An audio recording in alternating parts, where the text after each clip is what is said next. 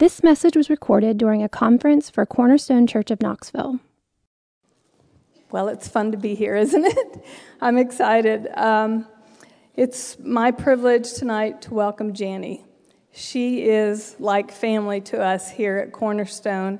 She was just with us a month ago at our leaders retreat, and now, one month later, here she is spending an entire weekend with us. Thank you, Jani. I'm really grateful. Jani is a wise older woman, and we can learn from her. She is a rare find, a rare find, and a gift from God. She's my friend. So Jani has she's lived out the lessons that she's going to be teaching us this week, and she has displayed contentment for decades to a watching world. There's so much we can learn from Jani. She has the grace on her life to love people like I've never seen before. There is just a love and a grace in her life that we benefit from. I know you're going to catch on to that as you hear from her.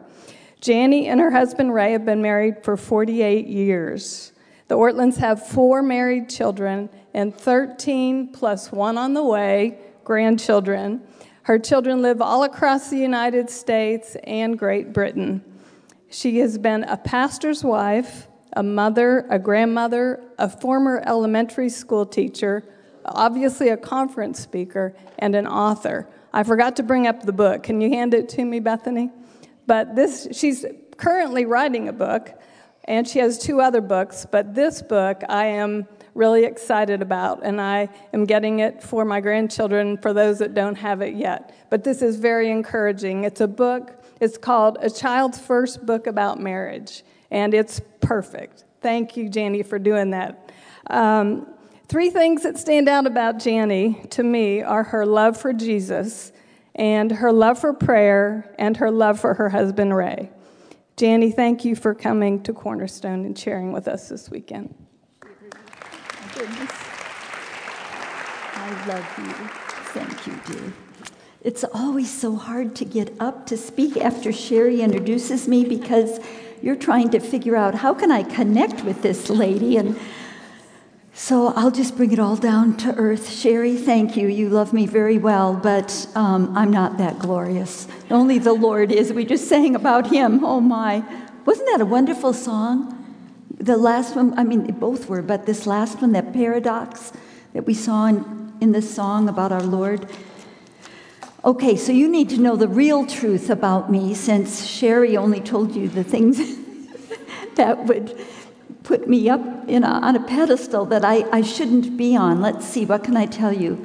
Uh, yesterday I overdosed on chocolate. I had promised I would only have two pieces and I had eight. I mean, I was. Um, oh, here's another thing. How many of you have dogs? You love your dog, don't you? We have the most darling black Labrador, Nixie. But I yelled at her this week. And I stamped my foot and I lost my temper with my dog. Can you? It's because I don't have any kids at home anymore to lose my temper with. Um, I got kind of upset with the traffic on the way up here. I was supposed to meet Sherry at 5:20 and it was 5:10 and we were stuck on a bridge with traffic for quite a while, and I, I'm just like you. I have to learn contentment too. We're in this together.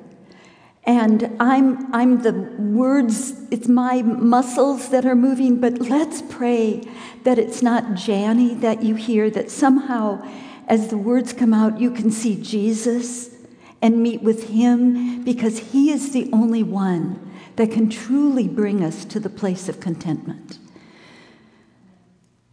And if you want to know anything else about me, just text in a question. I'm an open book. but thank you, Sherry, for your kind introduction. It's so sweet of you. I really appreciate it. I've been asked to speak on contentment. Jake kindly wrote the titles of each of my talks for me. So that really gave me the line to walk down. So it's really great. I'm, I'm glad he did. The first topic that he gave me for this evening. We're going to have two talks together. Can you believe it? Are we going to make it through Friday night? How many of you worked all day? You all did. Come on, raise your hands. Every woman in this room has worked all day. And Friday's usually the end of a long week, isn't it? I know it is for me. So I'm asking the Lord to give us strength. Me as I speak, to be engaging enough to keep your attention. You as you listen, to be able to stay alert on a Friday night. I am to give you a 10 minute break in between. So about 8 o'clock, we'll, we'll stop and we'll take a 10 minute break and then we'll come in for our second session. That sound good? We together on this? But feel free to get up. If you're getting sleepy, it's better than falling asleep on me. Just get up, go get some coffee. That'll be fine. Well, our title for tonight is Treasuring Christ Contentment's Rare Jewel. Let's start this conference by thinking about what contentment is, if you were to define it. I would define it this way contentment is a high degree of satisfaction with what I have and who I am. Being content means I'm not continually longing for anything more or anything else. It means I'm, I'm comfortable with my life where I am right now. I'm pleased with it. I feel serene and at rest. Now, our goal for the next 35 to 40 minutes is to look deep down into each one of our souls personally, because a conference is a perfect time to do that, isn't it? We want to slow down and take an inventory of our hearts tonight. A conference gives us a chance for personal connection with the Lord, deep reflection, and inner renewal way down deep in our souls. Your church, and I know we have some different churches represented here, your churches will become outwardly what you are inwardly. So we want to take time for God to speak to us as individuals, don't we? and corporately from His Word. Now, tonight, I'd like to answer two questions. The first one is this Where should we go to find this rare jewel of contentment? And then the second question is Why is it so hard to stay there? So let's dig into that first question tonight. Where should we go to find this rare jewel of contentment? I had a wonderful, godly mother in law, Anne Ortlund, and she used to tell me, Jani, most of life happens right here between your ears.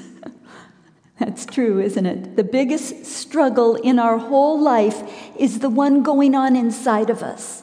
And we can hide it pretty well a lot of the time. Really, our biggest struggle isn't all the circumstances going on around us. Our biggest battle is how we interpret those circumstances and respond to them. And that response springs from deep within our soul.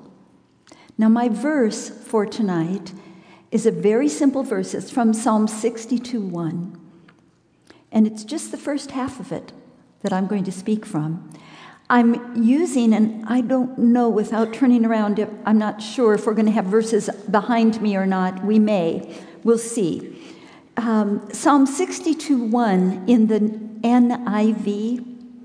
Don't tell my son Dane. I'm using the NIV tonight because he helps get the ESV out to the world. So, but the Lord gave me this verse before the ESV was published. And so I learned it in the NIV, and it's my life verse. My soul finds rest in God alone. Seven short words. My soul finds rest in God alone. Or the ESV does say, For God alone my soul waits in silence. But for tonight, would you give me the freedom to speak from the ESV? and the NIV, both? All right. Do you all use the ESV? How many of you are familiar with the ESV translation? Many of you are. Okay, good. I'll tell Dane. What we want to do is we want to break that verse down into three different sections. It's so easy. My soul finds rest where? In God alone. Let's talk about our souls for just a minute, ladies.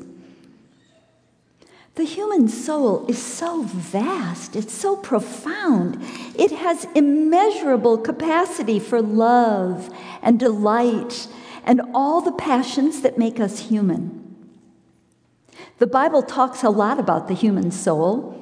Listen to some of these verses. Deuteronomy 6 5, when Moses is repeating the law for the children of Israel right before they're to enter the promised land, he says this Love the Lord your God with all your soul. Or Joshua, after he has conquered the promised land, he says this in Joshua 22 5 Cling to the Lord your God and serve him with all your soul. You see, our souls love. They cling to something, they serve something. Our souls can't help but love and cling and serve. We can't keep our souls from longing, from yearning, because our souls are filled with passion. Our souls are passionate. Our souls are the seat of all of our emotions, our feelings of both happiness and angst. Think of the psalmist when he says in Psalm 103, verse 1 Bless the Lord, O my soul, and all that is within me. Bless his holy name. Have you ever been so happy you couldn't contain it? You just had to squeal and jump with delight. Or on the opposite end of the spectrum of our passionate souls, Job 7 11 puts it this way I will complain in the bitterness of my soul. Oh, if we're past the age of 11, we know what that's like, don't we? Mm. Your soul can feel great joy and profound bitterness. It's filled with passion. Jesus felt passion deep within his soul. Think of when he was praying. In John chapter 12, he says, Now, this is Jesus praying, now is my soul troubled, and what shall I say? He's praying to his Father, and his soul is troubled. Your soul is your deepest inner self, and Jesus knows what it means to suffer there. You're not alone. Not only are our souls passionate, our souls are needy. The Bible teaches us this. Our souls are dynamic, they're active, they can change, they, they can, in a sense, expand and grow and learn, be refreshed and restored. And they can also shrink and shrivel and dry up. The human soul needs nourishment and care just as much as the human body. The sons of Korah in Psalm 42, verses 1 and 2, put it this way As a deer pants for flowing streams, so pants my soul for you, O God. My soul thirsts for God, for the living God. You see, that feeling of longing for someone to be out there, listening, watching, caring, providing. That springs from our souls. Your soul can get tired, it can get weary, can get worn out. From time to time, it needs restoration. That's why we're here tonight. Job 10:1 puts it this way, "My soul is weary of life." Or David in Psalm 23, 3. I love this. He restores my soul. Or Psalm 119, 7 talks about God's word reviving the soul, breathing fresh life into our souls. Our weary souls need to be revived, restored, refreshed. Our souls are needy. They're passionate and they're needy. Now, what about that second phrase in our verse? My soul finds rest. What my soul finds rest in matters deeply because it shows the inclinations, the leaning of my heart. What do I turn to? What do you turn to when you're worried, tired, angry, bored, frustrated? Well, I don't know about you. For me, it could be the refrigerator or my iPhone or the internet, Facebook or TV. What attracts and engages my soul? Also, what diverts my soul from the truest and best in life? Have you ever heard of the poet Walt Whitman? I love his poem, The Wound Dresser. This is what he says What stays with you latest and deepest? Of curious panics, of hard fought engagements or sieges tremendous, what deepest remains? That's the question we want to ask tonight as we think about contentment and where to find rest for our souls. What deepest remains? You see, our souls matter. God made us with souls. It's the eternal part of us. God doesn't want to empty our souls, He wants to energize them. 2 Corinthians 4:16 puts it this way, so we do not lose heart, though our outer self is wasting away, our inner self, that is our souls, our inner self is being renewed day by day. This is 2 Corinthians 4:16. For the things that are seen are transient, but the things that are not seen are eternal. There is something unseen within each one of us tonight that is eternal. It's our soul. What brings rest to your soul? How you answer that is very important. It will tell you where you are looking for contentment. How would you complete this verse? My soul finds rest in, you fill in the blank. So let's go to those final three words. My soul finds rest in God alone. The Bible encourages us to find that soul rest in God. He's the only one who can restore us deep down within. Psalm 16:11 says, "In your presence is fullness of joy; at your right hand are pleasures forevermore." There have been times in my own life when my soul didn't find her rest in God. I found rest in tricking Ray into marrying me. Or getting a job once we were married and had moved to our new city where he was going to seminary. Or my soul find, found rest in a, in a successful pregnancy after we lost our first baby. Or in recovering our finances after our investor went belly up. Or in being able to buy a home or being able to furnish it. Or a successful church for Ray or losing 10 pounds or you name it. There's so many things that I wake up with, with my soul churning over. I love my husband very much. I delight in him. I, I feel so blessed to be Mrs. Ray Ortlund. I treasure him.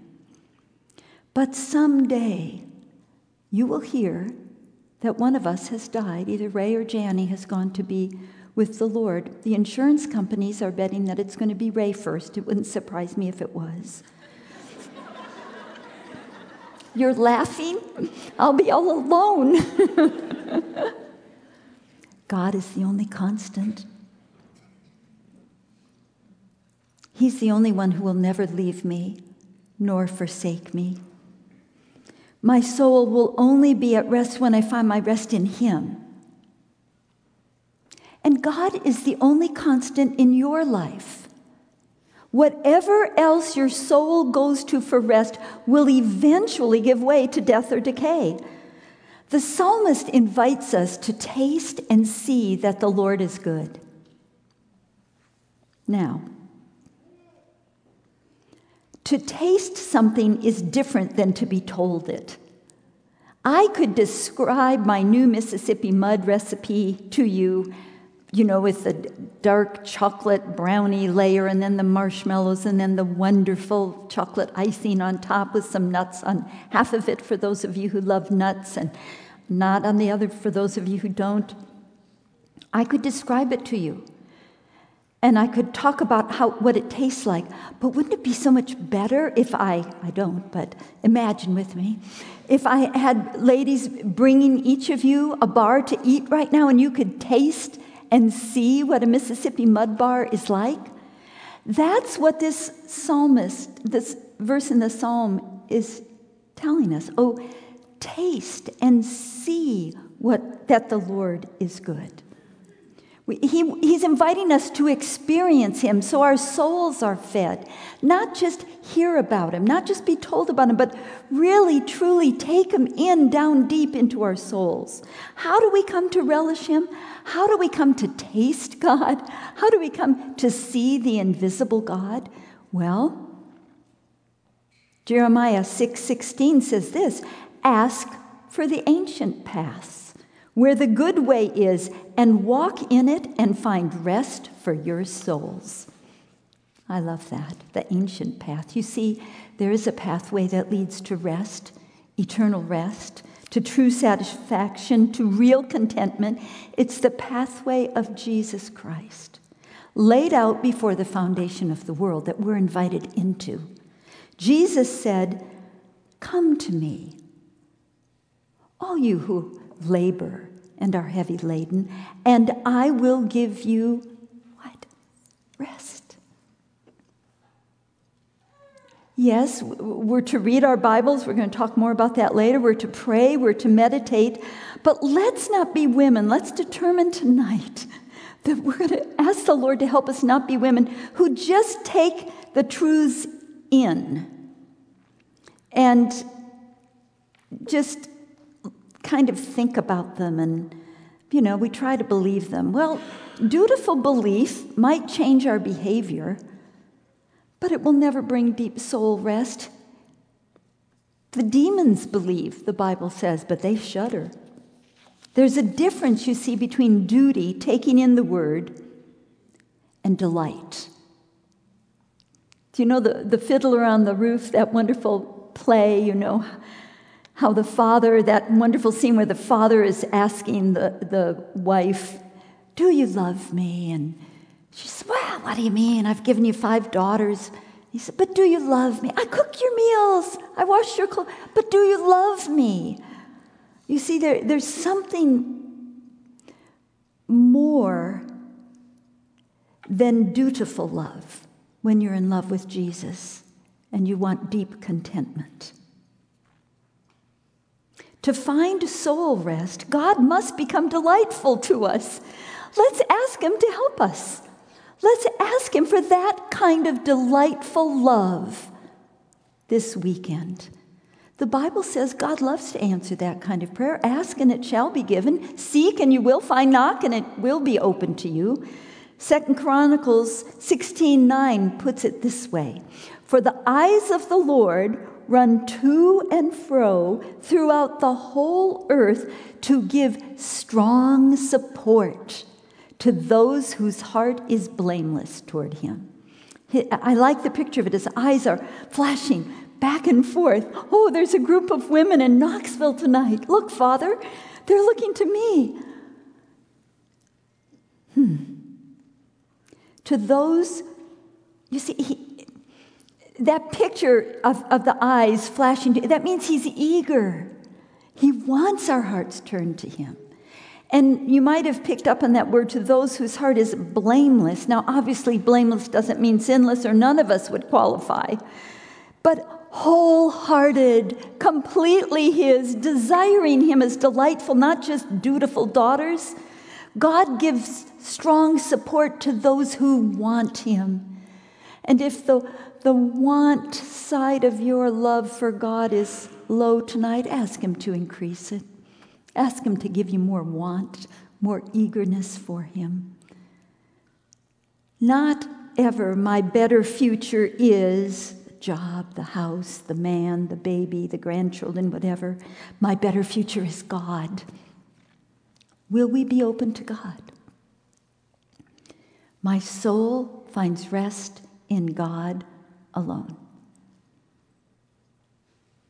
Why is it so hard to stay there? Let's go to our second question. Why is it so hard to stay in that restful place before the Lord Jesus Christ? When I am struggling to be open toward God, to be content with my life, it is usually, it's most often, because He isn't, I'm, I'm embarrassed to say this, but it's what I think, He isn't doing the things that I would if I were in His place.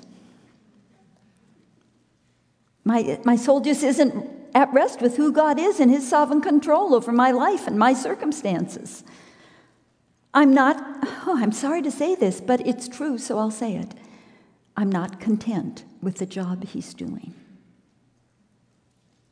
Now, we know that God's sovereignty is his exercise of rule as supreme ruler over king over his whole creation. Everyone who meditates on this doctrine will soon come to a point where she will have to say one of two things. Either, I just can't rejoice in a God who does not act in a way that, in my opinion, seems good and, and fair and loving. That's one way, one response. Or, as God gives me the faith, I will find my contentment in letting God be God. I'll trust Him as my sovereign king, and I'll stop shaking my finger at Him as if I knew better. I don't know about you, but I find in my own life there are three reasons why I'm tempted to shake my finger at God. See if you can identify with at least one of these. Maybe you have some others you can help me with. The first reason I I struggle with contentment is because we live in such a broken world.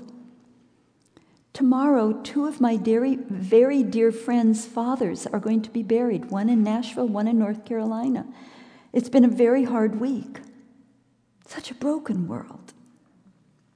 And we as women, I don't want to generalize too much, but I think I could say this we as women, we, we like to fix things. We tend to be fixers. We don't like the brokenness we see around us, and we can't understand why God doesn't fix it. We think if we could just create our, our picture perfect world around us, we'll finally be able to relax and be happy in it and serve Him with joyful hearts. So we work really hard at creating that world and end up, at the very least, exhausted and sometimes even depressed or angry. We keep waiting and hoping that life will get better, will get easier, will get sweeter. And sometimes it just doesn't. Why? Why does life turn out this way? Because even in the most beautiful neighborhood, in the most wonderful family, in the richest, most privileged country in the history of the whole world, imperfections reign. Dogs bark and neighbors hurt our feelings. Babies get cancer and teenagers have tragic accidents. Husbands leave their wives and play around with other women.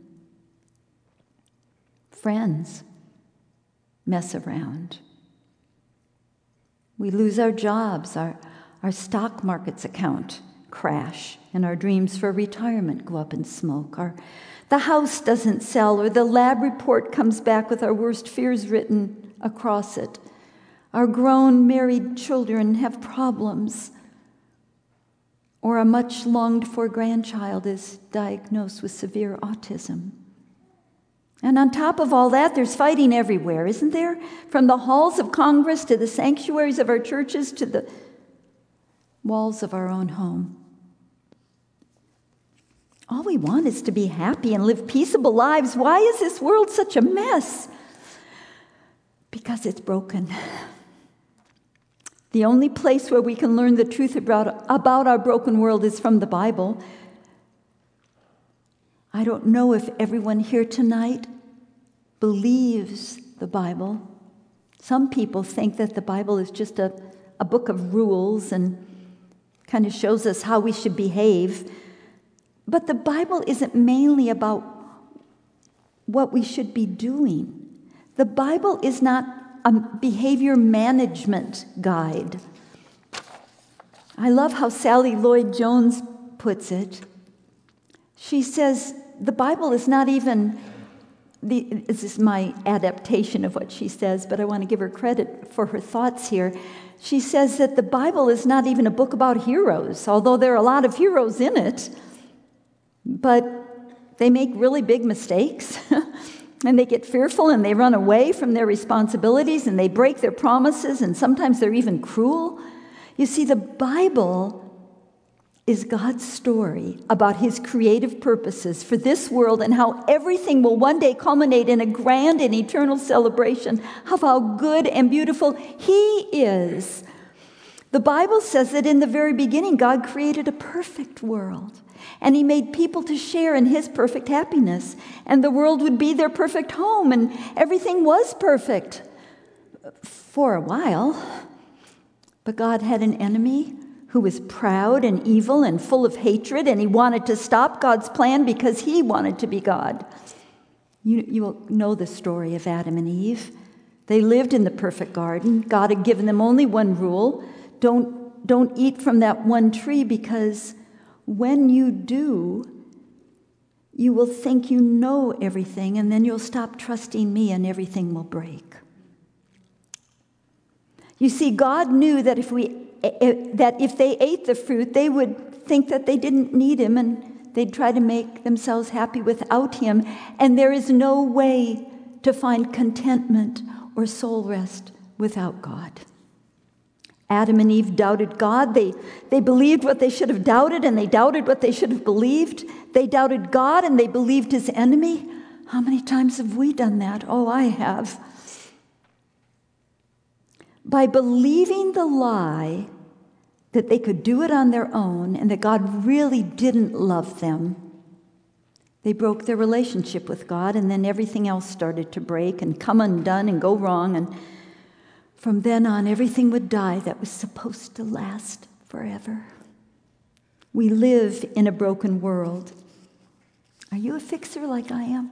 I want to fix everything from a broken teacup to a broken relationship.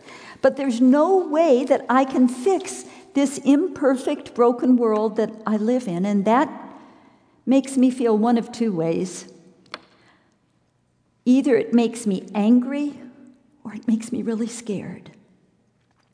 Let's talk about that anger that we sometimes feel that really drives away the contentment in our hearts. We I don't, maybe you don't, maybe I shouldn't say we. I know I hear a lot of people, they come to me and they say, I'm just so angry with God. Usually it's because they're in the midst of a really, really hard trial. But let's be women who are careful. Do we really know whom we're angry at? Do we want to take the side of the scribes and Pharisees against the Lord Jesus? I'll illustrate quickly with the time in my own life. Some of you have heard this before. I know some of you listen uh, to our podcast, and I thank you, and you've probably heard this story, and you've heard me talk about Psalm 62 1. Um, we had three little kids. Ray had his master's in theology and a, second master's in Hebrew, and he told me he wanted to get a PhD. And I wasn't really happy about that. But eventually I came around and we moved to Scotland, which was wonderful. I mean, it was a happy place. We sold everything except his library and my piano. We moved overseas. We invested that money with a Christian investor. And after two years, um, unfortunately, our investor went belly up and we lost every penny. And we had nothing. We had no savings. We had invested everything with him. And Ray had a student visa, so he wasn't allowed to work. He was on a visa that would not allow him to work. And, you know, at first I was going to su- suffer strongly. I was going to be a good Christian. And, you know, I did fine for about two weeks. And then thinking, how am I going to feed these kids? That happened the month our fourth baby was born. And, you know, we did everything we could. We sold our car and we walked everywhere. And I babysat a little bit after school. And um, we also got a little bit from the British government. And our, our parents sent us a little bit of money. We limped along. But really, I, I was not a happy camper. This went on for two years. We didn't have enough money to fly back. And Ray was on a scholarship, so his education was taken care of, so we just thought we better stay here. I remember I was getting tired of the day to day grind of not having a car, having to walk into the village. It was about a mile away to get our groceries when we had the money to buy them. I missed family, I missed a lot of things about America. It was November of 1984. I know many of you weren't born yet, but that's okay. Just imagine back there with me. we got 12 inches of rain in that one, two weeks before Thanksgiving was coming. I was tired, I was discouraged. I even lost the diamond, it fell out of my ring. I found it eight weeks later. That's another story, hopefully, I can tell you. But um, I lost my diamond.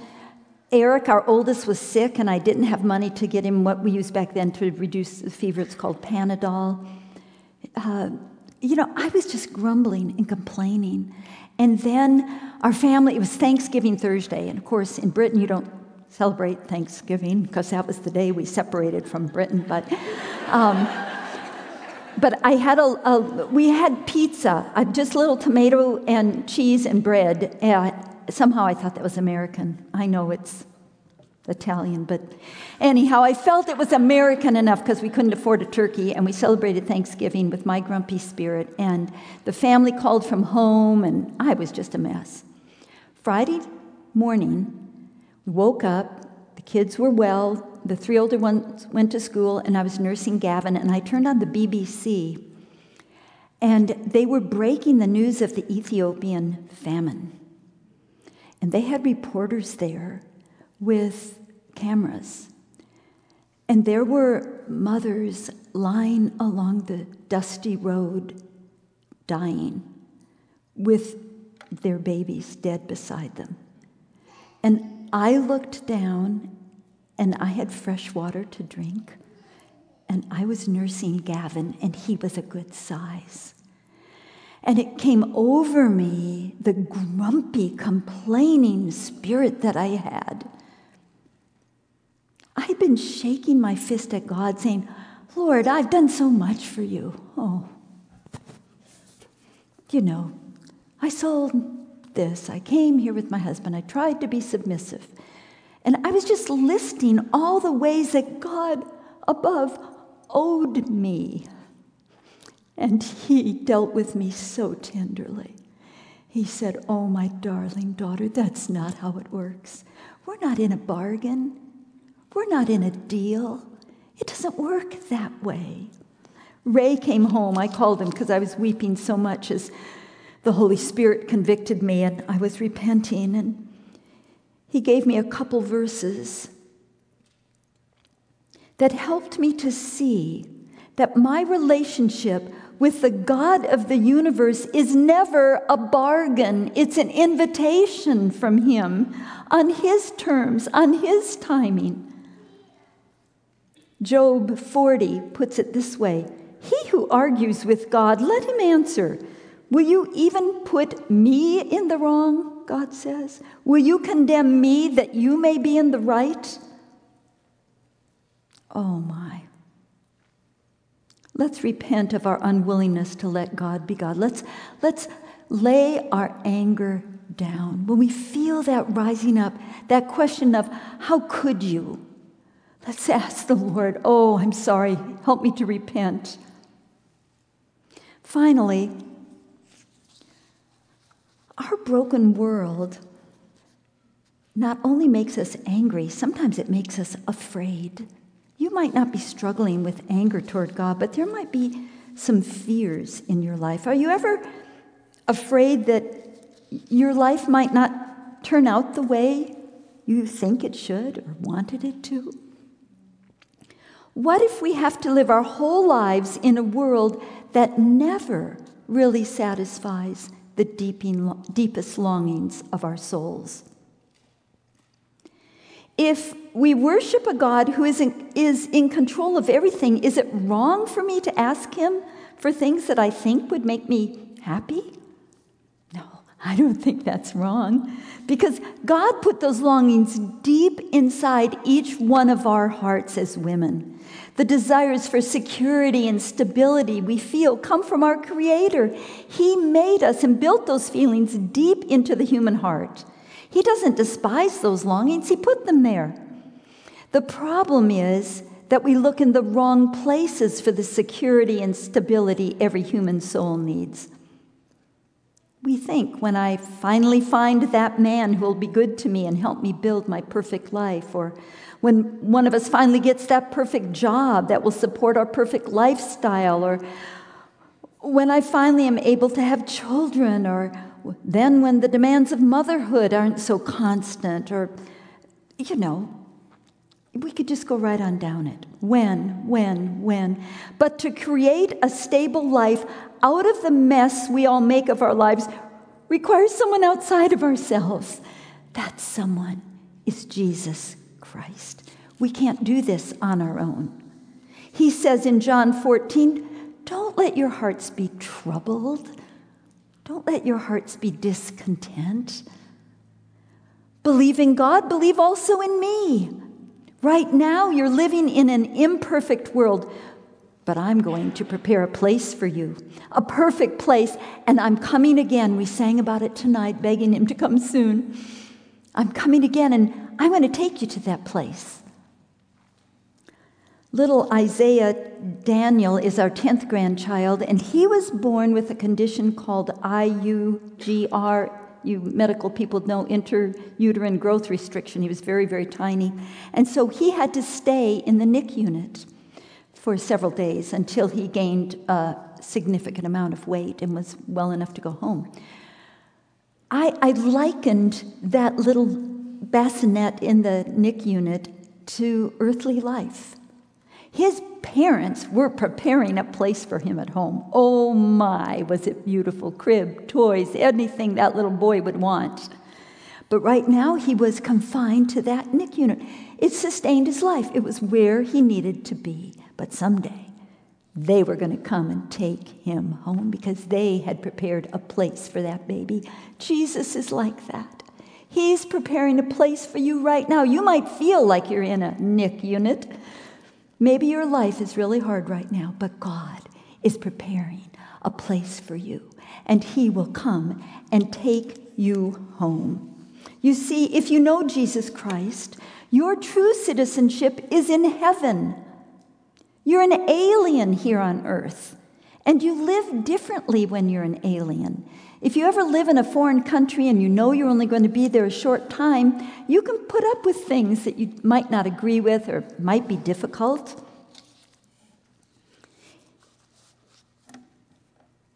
When you know things are temporary, contentment can fill your heart because you say, oh, this isn't going to last forever. If you really believe that Jesus is preparing a place for you, then you can put up with things here. We can give up our slavery to our self interests and fears, and we can enter into deeper, fuller living that reaches out beyond the physical and affirms that there exists outside this material world another world that our eyes cannot yet see, but it's more fulfilling and it's actually more real than anything we have now.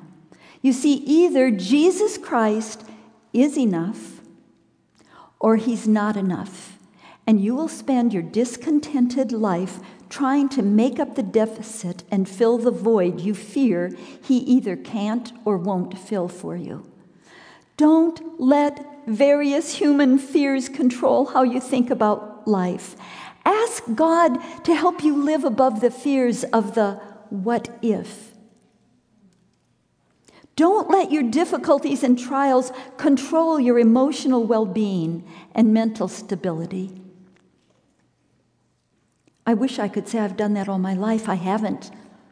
I remember one time, Mom Ortlund, and I was an old lady. I was a grandma at this time. I was fussing about something very fearful in my life. And she said, Jani, stop it. I needed her to tell me that. She said, Do you know that the Bible has more than 365 commands to fear not? That's one for every day.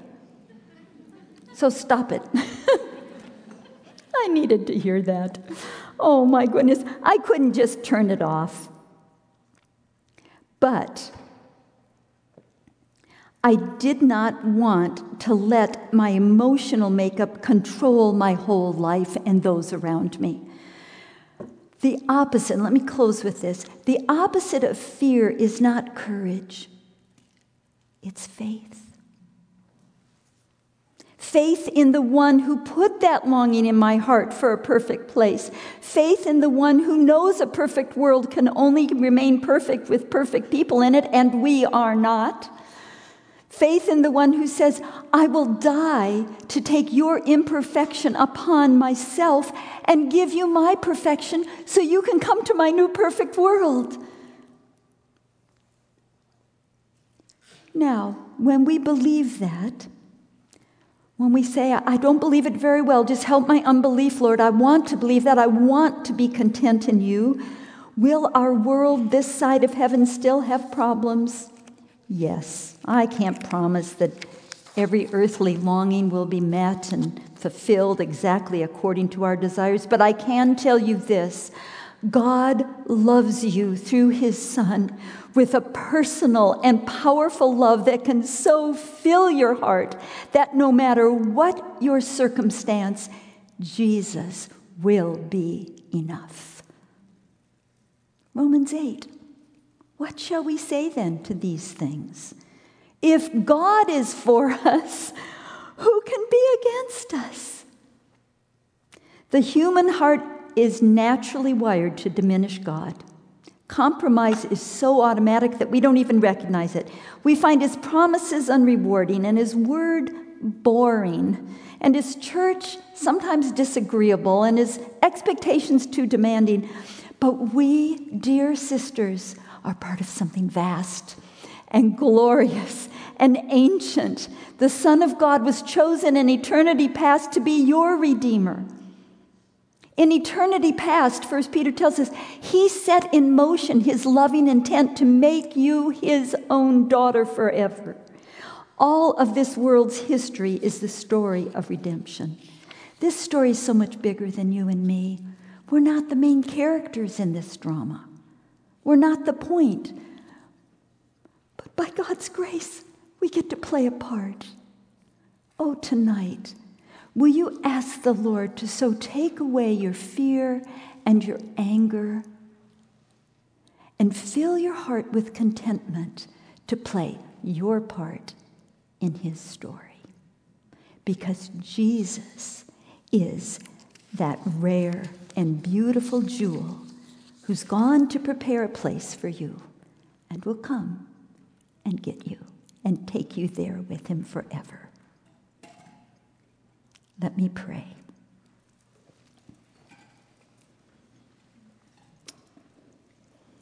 Oh, Father, we want to come to you in our brokenness and all the broken relationships and dreams that make us angry and afraid. Oh, Lord, help us to give it all to you. Help us tonight, Lord, to be able to say, My soul finds rest in God alone not God plus, but God alone, then you'll get the glory and we'll get the joy and we'll thank you forever. In Jesus' name, amen. You've been listening to a conference given for Cornerstone Church of Knoxville. To find out more about Cornerstone Church of Knoxville, visit us at www.cornerstonechurchofknoxville.com or call our church office at 865 694 4356. We'd love to have you join us in our mission to treasure, grow in, and proclaim the gospel of Jesus Christ.